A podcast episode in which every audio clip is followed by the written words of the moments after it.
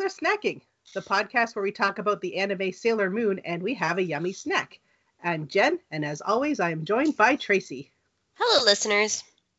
So, Tracy, why don't you tell us a little bit about today's snack? So, today we are going to have sweet potato pancakes, um, and they're Korean. The brand we got, so we just got like the frozen brand from the grocery store, and they're the Daifuku brand. But sweet potato and potato pancakes show up in Korean cuisine all the time. So, we'll Mm. talk a little bit about that at our snack break. So, we are continuing with season one of Sailor Moon Crystal, the 2014 reboot of Sailor Moon, and we are almost at the end, which is odd considering this is only uh, our sixth episode podcast wise. Um, so, with us, we have our special guest, Ariana. So, Hi. welcome back, Ariana. Thank you for having me back. It's always such a treat to be on the show, and I'm really, really excited about these episodes.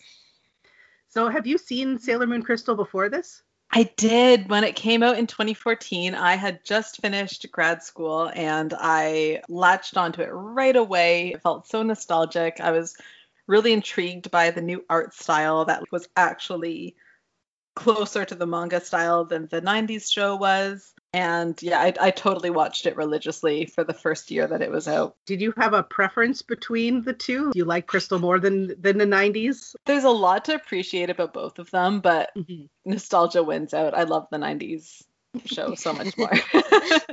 But I think they've become two completely, almost two completely different shows with just the, the same basic plot and characters. But there's enough little differences that we will discuss that makes them different shows in my mind, Oh, which is awesome. Yes. So today we are going to be talking about Act 11 and Act 12. So Act 11 is called Reunion Endymion, and Act 12 is called Enemy Queen Metalia. And we are so in the thick of it now, and these two episodes are intense. Start with episode 11. Let's go with overall impressions. Uh, Ariana, do you have overall impressions about this one? I would say that things are just getting more and more intense. Like it feels like they should have reached like some sort of climax of action at that point, but they haven't. Things are just getting worse and worse for the girls. But I really love seeing how close they are to each other and how well they work with each other, even though it's only episode 11. I love how accelerated the storyline is. Like there's no filler, so we're we can receive all this intensity like right off the bat, and it's actually really fun. Mm-hmm. Uh, Tracy, do you have uh, overall impressions of this one? Oh, there's so much. This episode felt really long, but then short because so much was happening. I do love that this is the first time you really get to see them kind of hanging outside of being like Sailor Senshi as a group, all five of them. So that's really sweet. Um, and I have to say that's probably like my favorite part about this episode. Yeah, I really liked the just at the very, very beginning of this episode with Luna. And I, I like Luna throughout this whole episode, where Usagi's having a nightmare right at the very beginning, and Luna wakes her up, and Usagi picks her up and says, I love you. And I'm like, oh. I know. And then Luna is like reminiscing about how much Usagi's been through and how it's been so hard on her. And I was like, just it like melted my heart. And it's so I- different from classic, right? Because yes. they're so catty with each other. You know, that was a pun because Luna's a cat. but Luna says that she's her ally, and Usagi says she knows, and they're supportive, and that's so sweet. And I'm just not used to it because they in classic, they're like at each other's throats all the time. Which they mostly did for laughs, but you know, as as a grown up watching this, you're just like, eh. like Luna in this whole episode. Even later on, when Usagi is running off to the arcade to see Mamoru, even though she knows that it's may not be actually him and that she doesn't care, she's got to see him anyway. She Luna's like she's worried that she's hurting Usagi. She's like, "Am I hurting her?" And I'm like, "Oh, you're trying to protect her, but you're worried that you're hurting her." I was like, Luna doesn't get that kind of introspective and, and she doesn't get to, to feel that vulnerable in, in the, the classic one. Yeah, she definitely feels more like Usagi's companion in this series, the way that Artemis is Minako's companion. Like they feel close, and it's really Mhm. lovely. It's like, and you should feel close, like you live with her. Yeah. her. you are And allies. Yeah, and Luna's more than just a nag, right? You feel like in classic Luna's just always telling Usagi what to do and how to act and how to behave. And Usagi treats her more like a pet than a friend or a companion. Mhm. And so it's really nice to see this kind of new dynamic. So yeah, we've got Mamoru showing up again, evil Mamoru in his uh, grandfatherly looking sweater. What's up with that? I kind of love. Aged himself, right? Because he says that he's uh, Motoki's friend and they're in the same class, but he's still a high school student. Yeah, I love that. So in classic, Motoki and Mamoru were like best buddies, and in this one, like this is almost the, this is probably the first time that Motoki's met him. He's like, "Oh, I I recognize you. You're in here with Usagi all the time," um, which I think is kind of neat they they change the dynamic. But then I kind of feel bad for Endo, who kind of has like a six second thing, and then he gets brainwashed and wanders off. I was like, where does he go? I need to like leave now. and, and does he still know who he is, or is he like completely like just you know standing facing a wall? I mean, like that's the filler episode I want to see. What happens to Endo? And I love I love that Reika shows up. I'm like, oh, Reika, and not with a rainbow crystal this time, but Mhm. it was still kind of nice that she's there. And I like that she describes Endo as like she's like, no, that's not Endo. Endo's way more feminine. yeah.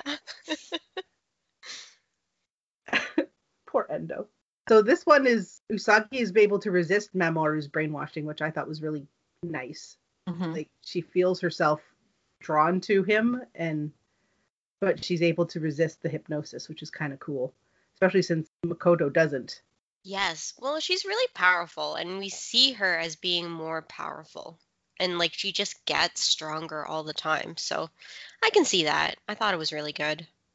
So Mhm. what is really drawing her in is that is that love that she has rather than being brainwashed. like she doesn't even care if it's him or not she just needs to be with him which is i was like oh so sweet I know it was super sweet, and like I, I got the impression that because she was so in her head about whether or not it was actually a Mamoru, she was kind of like, "Mm, I'm too busy thinking about this, and also I'm obviously a super powerful warrior, but like I'm too busy thinking about this to be brainwashed by your spooky red eyes. Um, so that was you know pleasant. yeah how come nobody notices his red eyes except for Rei Because that's like, her oh, superpower, right? She gets bad vibes. That's Yeah. Pretty much. i kind of think he, he's good looking with red eyes I mean, yeah, I'm not against it. And like, you know, it's it's kind of nice to see him be like the bad boy, but even though we know he's like, you know, evil, it's always intriguing. So I wanted to talk about that because I like the way they're bringing in this bad boy element. Because in classic, he was just a jerk right off the hop. And then mm-hmm. when they made him evil, well, then I don't know, didn't really just like- change that much, right? he's a jerk that moved to the dark kingdom Pretty much. That's exactly what happened. You can see the character change, and it's more obvious that it's not Mamoru, right? This is Endymion hypnotized. I just like it so much more. It gives Usagi more reason to want to bring him back, to change him back. Yeah, when you have a real, you can really see the the complete change in his personality, and it makes her, yeah, even that much more convinced. And he's so kind of creepy as Endymion. So Like- creepy. He's like touching Usagi's hair. He's like super close, and I know he's trying to brainwash her, but I'm just like, he's so creepy. know that Sailor Moon kind of exists outside of some of the um, parameters of Japanese society. A lot of the things that are normal in Japanese society aren't depicted in Sailor Moon. But like touching someone someone's hair and face like that, probably not cool and anywhere. Interesting to note. He's super touchy and just feels very entitled to her. Yes, definitely. And I, I really like in this episode and in the next one where he just has like that dead face for like the whole time. Like it's expressionless. Can we talk about Minako with her sword? Yeah, oh, God, that yeah. sword is so cool. Okay, but first of all, okay, so they go to Ami's place, Yeah. and she's like, "This is a diamond, the hardest rock in the world. Let's try to break it." And like, does she's like, "Don't worry, I knew it was gonna break." What? She's just like, "Here, I've got this giant diamond. Can you break it for me?" Like, what? Where where did she get this diamond from? I was I like, her feel mom's like- gonna be mad. I kind of feel like she has some way to make it. She's like, well, you just need to take some carbon and you need to heat it to this degree, and then you get a diamond. So I'll just make it. Maybe. Oh my I feel goodness. like she's capable. if she can, like that should be her side hustle. Maybe that's why she lives in that apartment building that's like so sleek. oh yeah. But even before that, I love that they're walking into the apartment and Minako's like, "Do I look suspicious?" And she's carrying this Carrying giant sword. sword. And they're like, "Uh, yeah." Yes. Super suspicious. She's just walking around with this big ass sword. Like, was she carrying it like down the street, like the whole Yeah. way? She was just like clutching it, like hugging it, I guess. I mean, have do you guys know the meme about giving Carly Rae Jepsen a sword? No. No. Okay, don't. so the singer Carly Rae Jepsen, who was wonderful, I saw her live um, two years ago and she was amazing. Um, a Tumblr user posted petition to give Carly Rae Jepsen a sword. I like her and I think she should have one. Um, and it became a huge thing, and like it was just like uh, it, it just spread through Twitter and Tumblr and like every social media site, being like, we should get Carly Rae Jepsen a sword, and like all this fan art came out and like edited photos, and finally someone threw like a fake sword onto stage during one of her concert and she was just like yeah sword and like playing with it for the rest of the concert and then the prophecy was fulfilled anyways um Minako gives me like big that energy so Yes, I totally Yeah. get it. I'm just looking it up on Know Your Meme. and yeah, she's like doing a concert, holding a sword. Why not? Yes, I totally get that. That's what Minako looks like. exactly And, I mean, we don't really get a lot of episodes with Minako, but I like that she's got even just like a little bit of a personality coming out. I'm not entirely sure how to describe that personality, but you know, just that scene where she's like, "Guys, do I look suspicious?" And then when she breaks the sword or the the ring, and she's like, "I'm sorry, I'm sorry, I'm sorry." Like, Yeah. Also, like we get to see like that little bit of like Rei, just a tiny bit of judgment on Usagi there, where she's like, uh, I think you brought too many snacks. And I'm like, there it is, that's Rei. you're really upset about this toned down Rei, aren't you? I know, but the thing is, I kind of like the toned down. It's, it was a bit over the top in the comical format, but it's like, ah, she's there. She's still there. yeah she's in Oh, there yeah. somewhere. Well Yeah, like that's that's her dichotomy right? Like that she's like this like super cool serious stoic shrine maiden but she's also very fiery and she has like a lot of spice to her. So yeah, Yeah, i love I, her. I sometimes feel like the best version of Sailor Moon would be a mix of the 90s one and this one, mm-hmm. where we get a little bit more of the outrageous personalities, but not quite to the 90s extreme. And uh, we get a little more filler episodes just for like relationship building, but again, not to the 90s extreme. but I still like this. This is still pretty awesome. Definitely. I remember back in 2014 when I was watching this, there was a lot of chatter online about the animation style um, and how it was like slowly degrading as the episodes went on. And I've noticed that in this episode, there were a few shots that I'm like, did animation cut some corners here or what? Yeah, that was one Um, of the biggest criticisms in 2014. And I think probably one of the reasons that I didn't really watch it was also because I didn't have a lot of time. Yeah, it's like simultaneously so beautiful and then like not very well finished in other places. It's something to do with the animation studios over there, their deadline, their budget. And I think something happened in the industry where people were cut.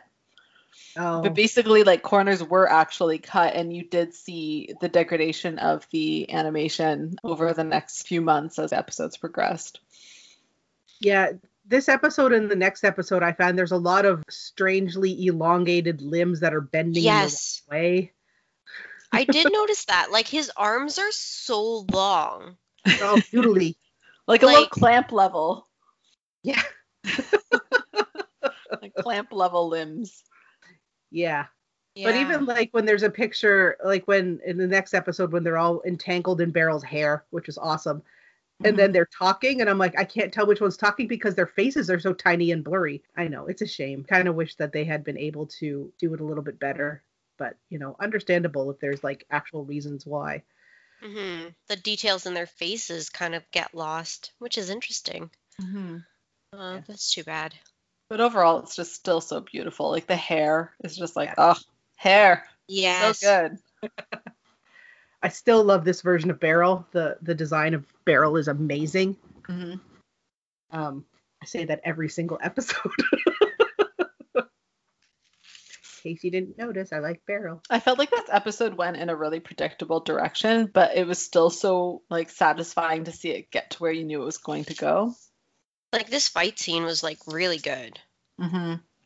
So before the fight scene, I just want to mention we got uh, transformations of all of them, and that's the first time I think where we've had all of them transform in length. Was that the first time we saw Venus transform, or did she transform in another episode? I don't remember. No, I think this is the first time we saw Venus, but then we didn't see Jupiter. Was that in the next episode? She just kind of comes ready to go. Yeah, yeah, that's the next one. 'Cause I thought it was this one too.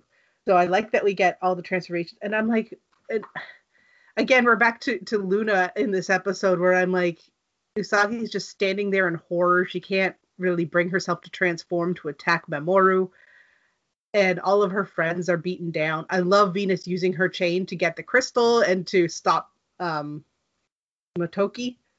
Yes, Poor Motoki just gets sucked into this. I know. nothing to do with this. Poor Luna. Luna's just like trying to prove that she has Usagi's best interest at heart and that she's not trying to. She's not doing this to hurt Usagi, but that she's trying to protect Usagi, and she throws herself at Mamoru. That that I think is the is the breaking point for Usagi when Mamoru throws Luna across the room. She's like, nope, that that's not my Mamoru. That is somebody else. That's my Exactly. cat. Yeah. I was like, Luna, no. I like that after she transforms, Beryl comes in. She's like, "Hi, I'm here." Where she doesn't really get to do that in classic. She kind of just lives in the evil lair. Yeah. And this is like what the third time or at least the second time where the Senshi all of them have faced Beryl. Not just one on third time. I like that she's a little bit more active in Crystal where she actually shows up in the real world and does stuff. Uh, but did you notice Sailor Moon's transformation is different music? She doesn't have her tiara at all anymore. She just has a crescent. So I I, thought the really music like that. sounded different. Yeah, I like that uh, as Usagi's character of Sailor Moon evolves, her costume's evolving too, at least the tiara part. Because this is her like third trans tiara. Well, she's the princess now. Yeah, Mhm. in 11 episodes. She's I gone know it's wild. Four tiaras. I mean, immediate gratification, always nice. So it was really fun to see everyone transform. But one thing I can't get over is I don't like the ending poses for a lot of their transformations. no, Yeah, I guess they're very different. They're not as Dynamic. dynamic. That's the thing. Like I remember, like in the '90s, being like, "Oh yeah, doing all those cool poses in the name of the moon. I'll punish you." It's not. It's not as much fun. They're. It's Yeah. like, what do I do in my hands almost? and I find I don't want to bring it down, but yeah. those animation sequences uh, when they're doing their whole like uh you know i'll chastise you douse yourself in water and repent that's when they're especially noodly and it's like Mhm. they have like yes. they pause for just a smidget too long and it just doesn't look natural Clamp level. well, Clamp just loves their long limbs, and uh, you know what? They influenced everyone. oh i love clamp i think i have almost every manga that clamp has done yeah so do we have anything else we want to say about episode 11 like these these are basically two episodes that just are one episode altogether It was almost like uh, to be continued, and then you go into the next episode. Yeah. All right. Well, if we're done with episode 11, because episode 12 is where the, the shit hits the fan, we're going to have our snack break. So today we are having delicious Korean pancakes. So, Tracy, do you want to tell us more about this yummy smelling snack? So I tried finding some information. So specifically today we have so we bought some frozen packets of Daifuku brand sweet potato pancakes and they're Korean. And when I look up like the history of Korean pancakes, I can't find too much on specifically sweet potato, but there's a whole lot on potato pancakes. So they're called gamja jeon and um, jeon is the word for Korean word for pancake. And I love eating anything in pancake form. It's my favorite food group. Um, flat foods are the best. I don't know why. Pizza, pancakes, I love them. Um, but what's really interesting, what's really interesting is that potatoes were introduced in Korea in 1824 um, through the China North Korea border, which I thought was like really cool. So 1824, I guess it like in the history of things does not seem like a very long time ago but you'll see like korean pancakes potato pancakes in a lot of the cuisine so i find it very interesting. So today we're trying the sweet potato kind and when i was googling them online there's a couple of recipes that are like the sweet potato pancakes but with kimchi. So i'm having mine with a little bit of kimchi. Yeah. I don't have anything on mine because I I was expecting them based on the picture on the box to be a lot smaller, and then as I'm cooking them, I'm like, it's like cook for one minute on each side and then flip every 30 seconds. I was like, all right, and then they like ex- inflated, and I was like, ooh, that's weird. but They the sound payoff is a very flaky, really delicious looking little pancake. These are one of my favorite snacks. Mm, okay, I'm trying it now. Here we go. they're like crispy Mmm, these are super good. They're almost like flat pierogies. Hmm Yeah, the sweet potato flavor on these ones are really, really nice. And I like the texture of the pastry a lot. Like it's so flaky. So the plain one, it's it's really good. It's almost like a pastry when you think about it, because it's like sweet, but it's like crispy and fluffy on the outside. I didn't get So- very much sweet potato flavor. I think I got to cut into the middle of it. The thing I love best about doing this show is that I've discovered a whole new world of snacks I didn't even know existed. These are one of my must tries at the grocery store. I always pick up a few when I am there. And yeah, I just love them. They're actually Yeah. one of my favorite snacks to eat while um while I'm like I'm watching anything, including Sailor Moon. It's perfect. So. I really love like the scallion pancakes, hmm and I bought a box of them at the same time, and I ate all four. They were so good. Oh yeah, these are adding. I'm adding these to my when I go to Centra trip. I buy uh, seaweed packets. I buy Melona bars, and now I'm gonna buy these. Also, hot tip: if you haven't tried the Ube Melona bars, you should definitely try them. They're so good. What's ube? Ube is like purple sweet potato, Oh, and the Melona sweet potato bars are like super dark purple, and they're really, really, really good. I That always sounds good. coconut, but I should try Mhm. those. Hmm They're kind of hard to find, but if you do see them, you should like snatch a box up because so good. I've never seen the sweet potato ones. I mean, ube ones. Yeah, they're I've really, seen the- really delicious. I've seen the dark. I've seen dark purple ones. I've never really looked closely at the box. I just assumed they were a berry flavor. Nope, they really taste like sweet potato. That's cold. Oh. It's great. Something else that Brent won't eat. See, that's the other thing. Brent's not a big fan of sweet potato, which means that every time now I go and buy a box of these, they're all mine. I mean, there's other varieties of the same brand. They have like taro, they have red bean. I think that there's a cinnamon and brown sugar one, but I've never actually seen them, which to me says that they can't keep them on the shelves. yeah. Yes. This is a good s- I sign. I saw a lot of reviews online for them, and they look so good. I'm so happy I bought two boxes when I went and picked some up yesterday. Yeah, I'm gonna have to go back and get another box. I'm happy I made two pancakes. I'm gonna wrap the other one in a towel and eat it later. there you go. Yeah, they're delicious. What a good snack. hmm Like I've eaten them with dinner, I've eaten them as a dessert, I've eaten them in the morning. It's an anytime snack. Oh yeah, those are fantastic. And I mean, I even think they might be good if you just put like a little bit of maple syrup on it too. Right? Oh yeah, those would be amazing. Yeah, maybe I'll do that next time. It doesn't need it. Like I just ate mine just completely plain, and it was fantastic. But I'm like, hmm, little dollop of maple syrup would be really good on these. Sounds delicious. and then because I always go the extra mile and whipping cream, any excuse for whipping cream, I've just turned it into a dessert. Fantastic. I am actually eating my snack right now. Nice. I was like, I inhaled it because I was like, I gotta eat this. uh, now we're going to get into Act 12, um, which is called Enemy Queen Metalia. And whoo boy, this episode. It's a lot. It's so much. So I guess we'll just we just start at the beginning? Like, I I don't guess know. we have to.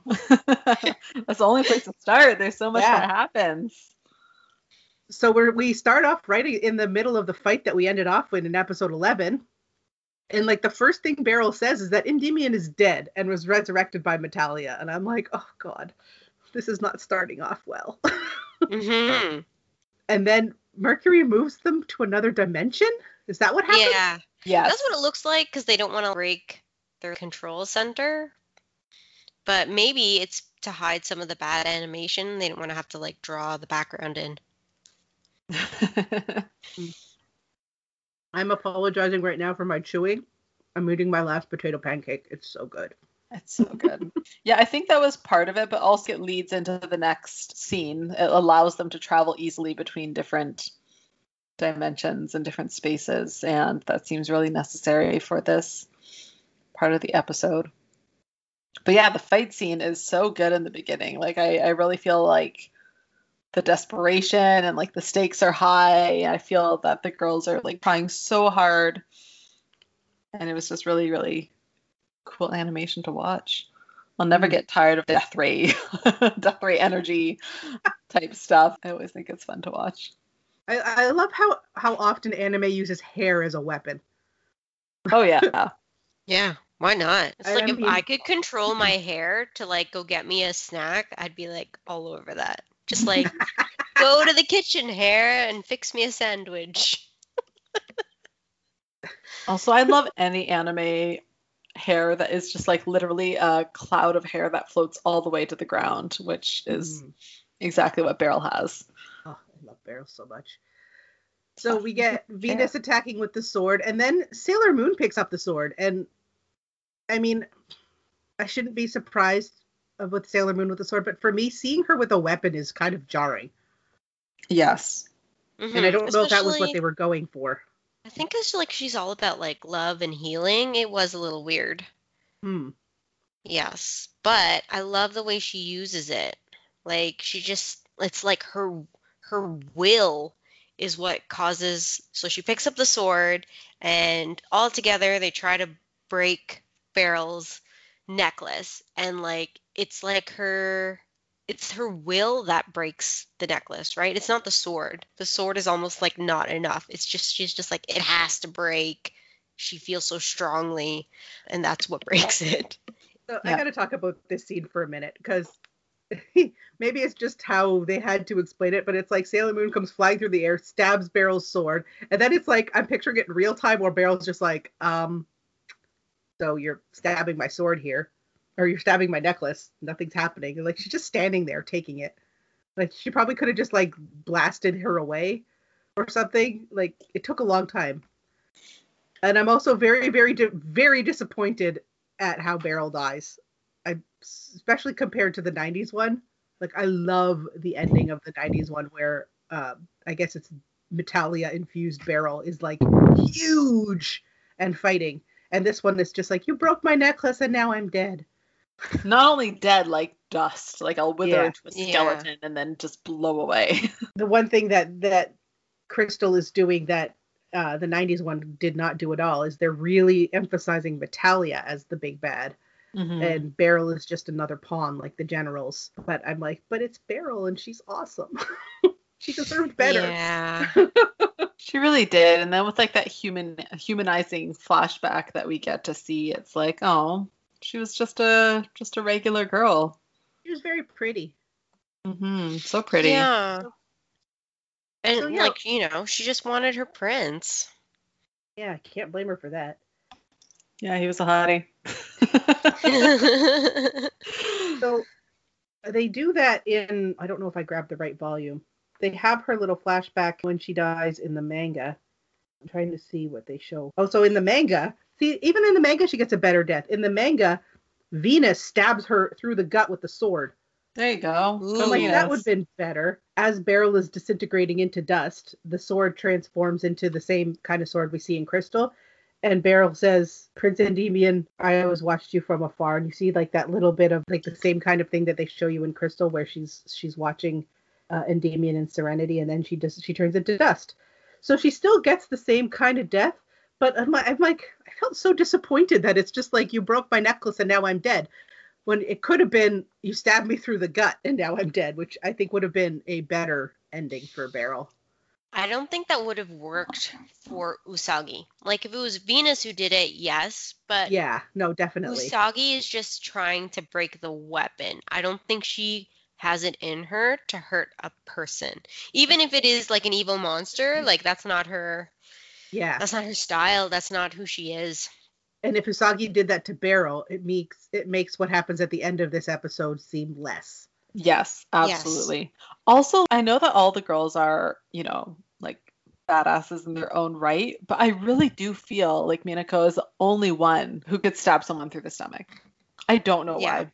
I think that she is. I think she's the only one who who has enough like self-possession and interest in like the greater good and like less regard Yeah. for how she personally feels about it to go ahead and do it. Like I can't see the rest of the girls doing it for some reason. No, I agree. I think that Yeah. uh, I think it's because of Venus's personality and role as the leader and Mhm. protect like the main protector of the princess that she wouldn't hesitate to stab somebody in the gut with Yeah. a sword to She- protect yeah. her princess. Like Yeah. she's a soldier, right? And if the Mhm. soldier has to make that decision to complete the mission, then she will do it, right? That's the kind of person that Minako is. Yeah. And Damien's got this crystal Mhm. and he has the sword. And in the manga, he also takes Venus, Dang. which I was like, why did you? I need to. I did just kind of flip through and look at the pictures. I really need to actually read it. And then he vanishes, and Sailor Moon chases after him, and everybody's like, Usagi, stop! And he doesn't. and then we get like the we're now in like the the ending of this season, and Mhm. it's just happening so fast. Well, they go back to the North Pole, which is similar to like classic, and it's the D point at the North Pole, and I remember it being the same, right? Uh, What is the D point? And now I feel like that has Yeah, I looked Right. up. Um, nothing's there. I don't see anything about. About what D point is. Yeah. So, so we kind of get a back and forth fighting. So we get the Senshi versus the generals, and then we go back and forth between that and Sailor Moon versus Endymion slash Metalia. Yes, it's very interesting. It's a vi- the like two fights happening at the same time. It's it's interesting because the Sailor Senshi are fighting the generals and they want them to remember. But we don't really know what that is. I mean like they have a past together, but we don't know what they're fighting for, so it makes their end less dramatic, I think. I was also disappointed with their end because it reminded me of Bambi versus Godzilla. Do you remember that? Am I dating myself? It's like a What's really, really short animation where it's basically it's called Bambi versus Godzilla. It's this animation. It's very short of a baby deer standing in a field eating grass. Then Godzilla's foot comes down and smushes him. Oh my god. That's it. That's the whole thing. So And that's I how I feel like their death was. They're like, oh, you know, we, we're gonna protect our master. gone. Like we don't even see any bodies. They're just squished, gone. Not even like squished, just like vaporized. I kind of wanted them to have a little bit of a better death too. I mean, I know that they can't they can't join forces with the Senshi and fight uh Metalia with them. Although that would have been awesome. They had to die, yes. but I wish that they had been able to die at least a little bit. Like it would have been neat to have that scene where all eight of them run to go to to to Metalia and Damien possesses like something else happens for them to die besides just Like being why why do they have to die? because they die in the manga. Is there another reason? Uh, because Endymion can't have his own sailor, Senshi. Oh, that's too bad. Okay. Probably in the other ma- volume that I left over there. But at this point in the manga, Kunzite was the only one left. Wow. and I don't remember how he dies. I think that's in volume. We're only in volume three of the manga, by That's the way. wild. Like all this happens in the first three volumes of the manga.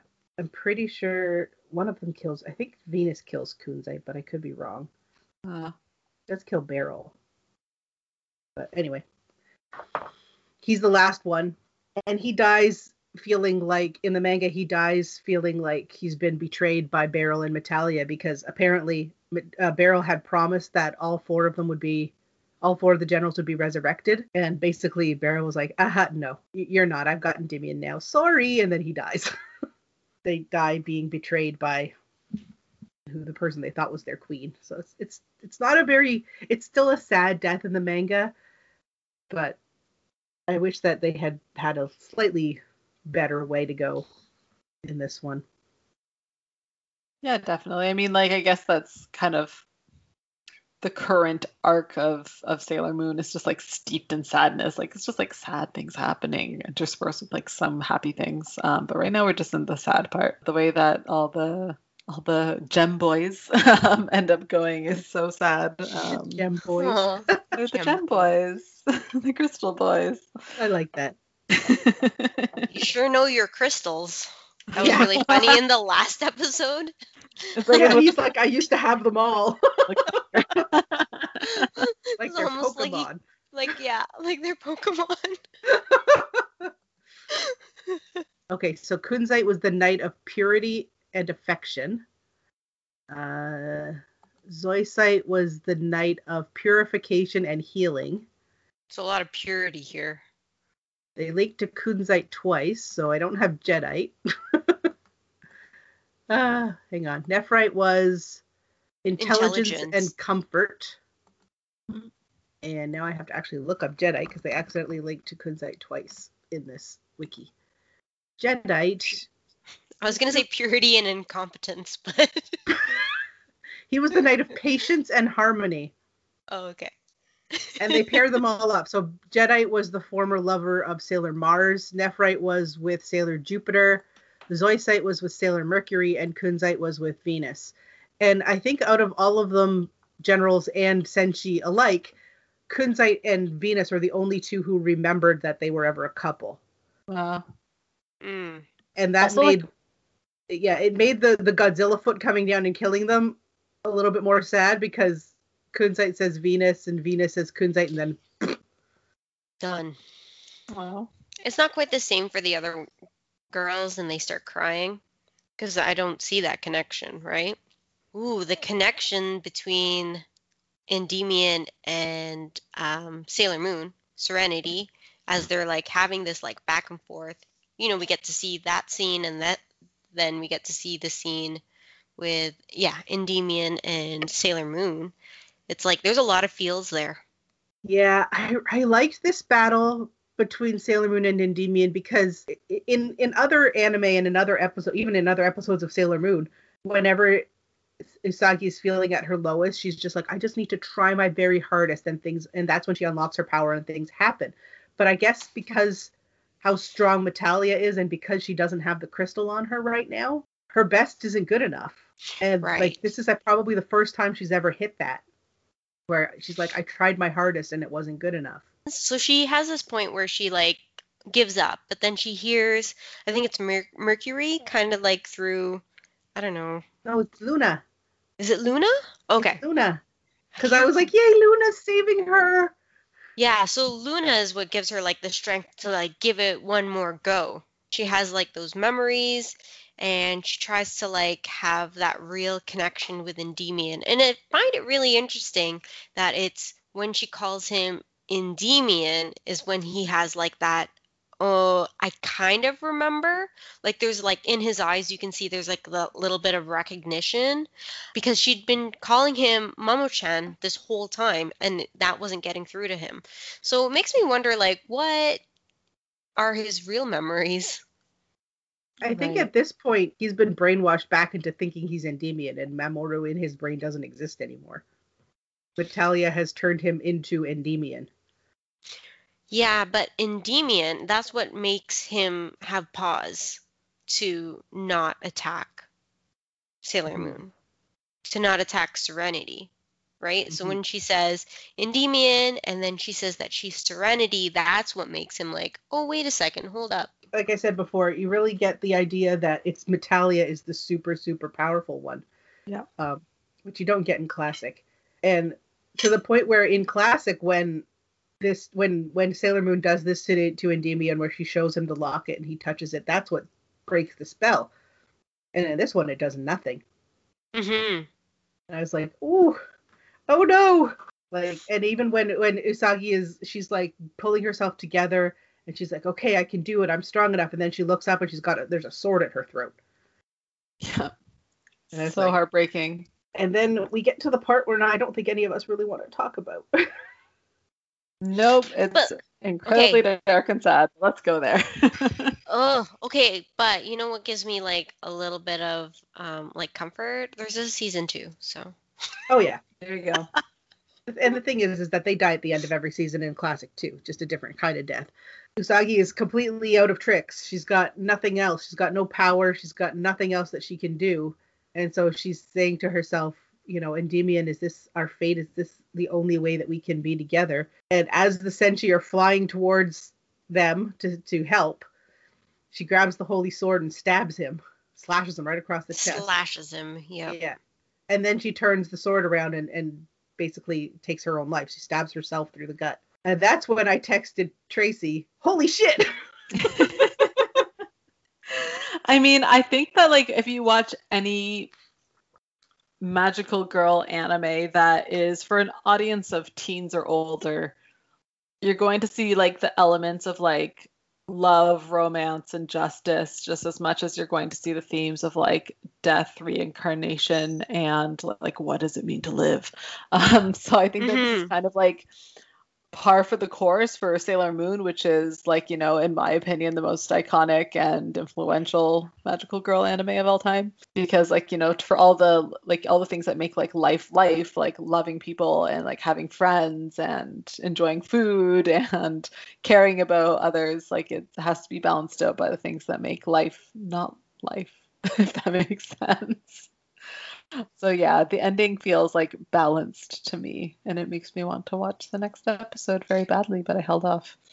Yeah, I me know. too. I was like, should I watch it? No, I wanted to finish this and then I'll go watch it. Exactly. I didn't want I didn't want this conversation to be influenced by like what I knew came after. yeah.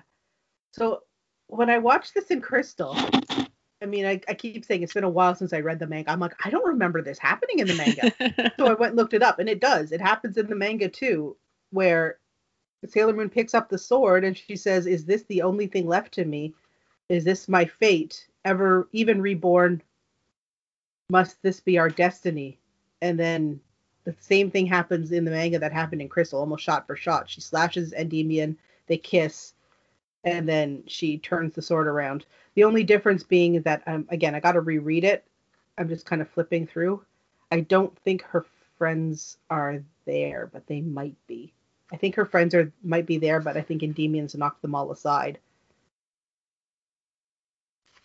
So Yeah. Um, I love it when Sailor Moon becomes like philosophical. yeah, yeah. I was just comparing it to the end of Classic, where she does sacrifice herself there, but there she sacrifices herself basically to save the world, and here she's sacrificing herself. Because she can't take it anymore. Yeah, That's to- essentially to, what she says. to yeah. save Endymion and to save herself. Mhm. It's so sad. it's just so sad. Super sad. It makes their happiness feel like more hard won, which is awesome. But yeah, like it, it's just a a tragic ending, and it makes you feel the feelings, and that's what we want from shoujo anime. Mm. yeah, like she doesn't even think about how she's gonna like seal Metalia. Yeah, because the whole conversation that Luna had given her before was that you need to get the part of the crystal out of Endymion and join and make the crystal whole again so that you can seal away Metalia. And only uh, basically a queen of the moon or somebody from the royal line of the moon can do that. And she's basically just doomed the world by killing herself because nobody else can do it.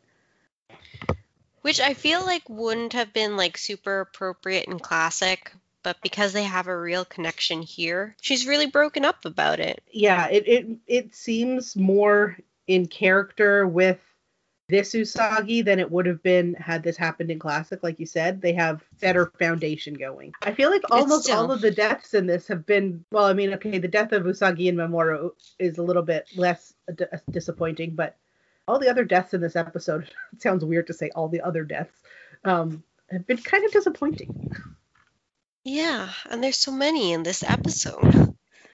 I mean, I would hope that it's because like there are like bigger and better deaths to come, but even that sentence feels really weird. I mean, if you're counting Mamoru and, and Usagi, seven people die in this episode. Good Lord, all all major players too. I know. What Only was major that? players. Only the most important characters, please. Have some more I eat- potato pancakes and I watch know. some I'm more gonna Sailor eat some more potato pancakes and eat and watch more. Yep, that sounds like the perfect, Perfect. afternoon. Hell yeah. Oh, I'm pretty full after those two pancakes, honestly. They were yummy. I'm just really eager to see what comes next for the Sailor Scouts and what will happen with Usagi and um, Mamoru and how they are going to get out of this one because they have to. But how? So next episodes are Act 13, Final Battle, Reincarnation. I said it with a question mark because I'm questioning it. It doesn't actually have a question mark. And Act 14, Conclusion and Commencement. So those are going to be interesting for sure. And I want to thank Ariana for joining us today. Is there anywhere um, that you want our listeners to find you on social media?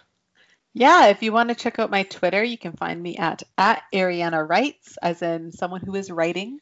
Um, I tweet a lot about libraries. I also will, you know, retweet a lot of like anime content, feminism stuff, uh, social justice stuff, um, and weirdly enough, a lot of things about bats. Uh, so if you are interested in checking that sort of content out, you can give me a follow at Ariana Writes.